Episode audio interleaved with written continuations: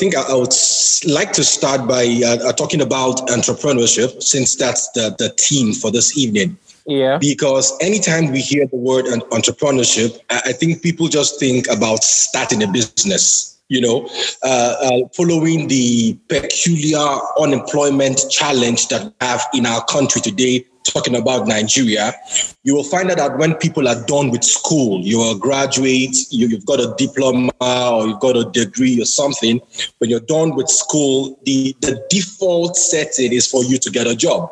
All right, go look for a, a, job somewhere, whether at a bank or whatever company. And if you can't find a job, the next thing you are told is to become an uh, entrepreneur. In other words, go and start a business or go, go and open a shop, you know. Yeah. And, and, today we, we have people uh, who call themselves entrepreneurs without really understanding what entrepreneurship is Okay, so I, I, would say that entrepreneurship, uh, it's it's for me, it is looking for a problem to solve. Entrepreneurship is looking for a problem to solve. You know, solving that problem and making money from it. And so, back to your question, uh, how did the idea of my business start? I think it's, it's good for us to just clear that that entrepreneurship is all about looking for a problem to solve, offering value, and getting money, you know, getting reward from solving that problem. And so that's how uh, I would say the idea of my own business started. We cannot talk about how my business started uh, uh, without, you know, talking about my background. Now, very quickly, let, let me say this: there's a difference between uh, a product and service.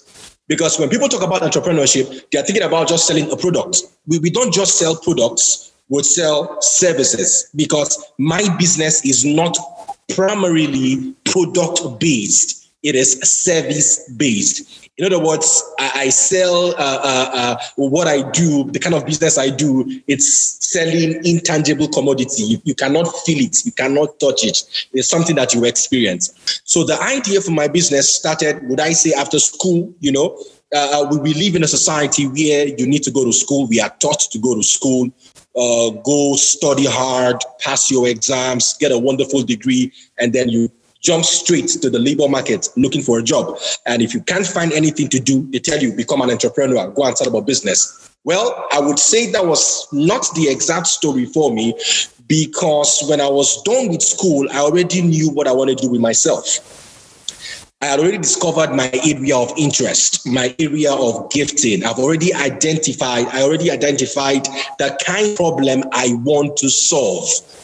Okay. And so it was easy for me to start up. I, I, I understood that humans were configured to respond to words. And so if you're going to help an individual, you would always use the agency of words to maybe correct them, to inspire them, I just thought that the quality of words people hear would position them for a life of greatness. That was the problem I, I, I you know, I identified, giving people the right words to spur them for a life of greatness. Voila! I set up, uh, up my training and my speaking firm, and the rest, as they say, is history.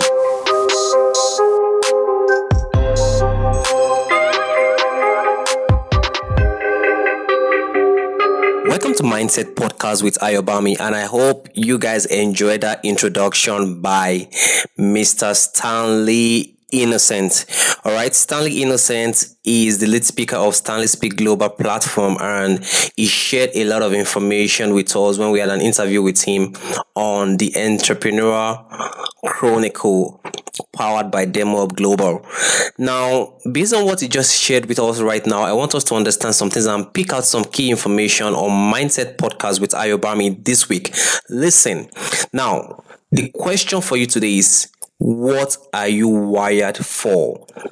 Understand that first of all. What are you wired for?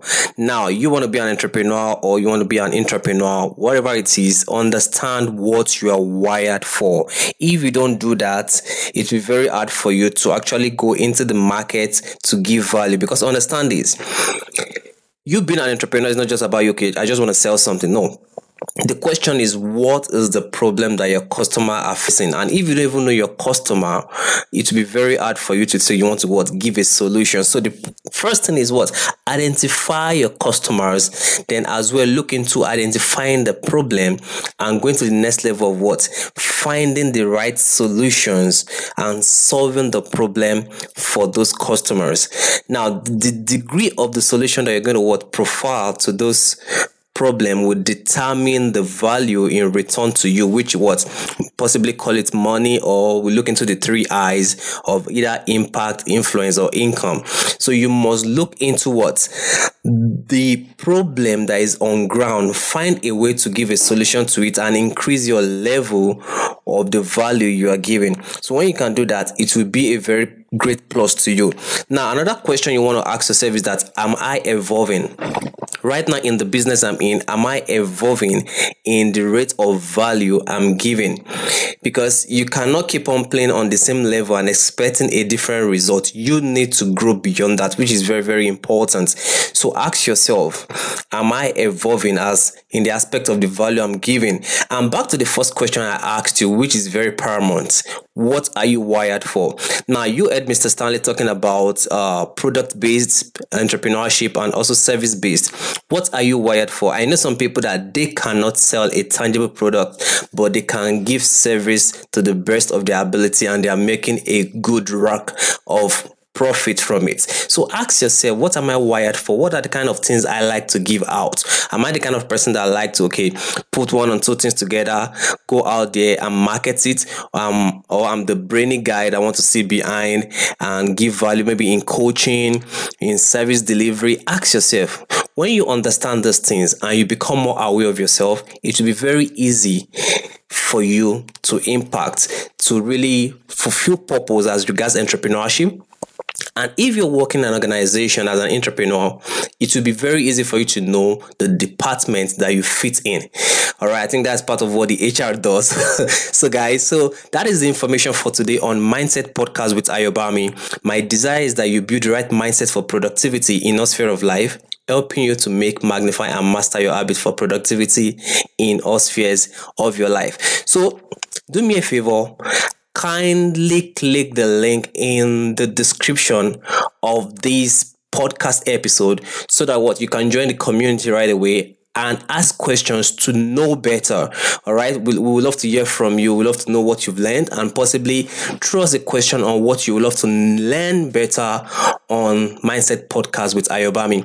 And you know, we don't like to end any of our episode without saying the mantra, and that is what always strive towards greatness. See you on the next episode and bye for now. Now, now, now, now.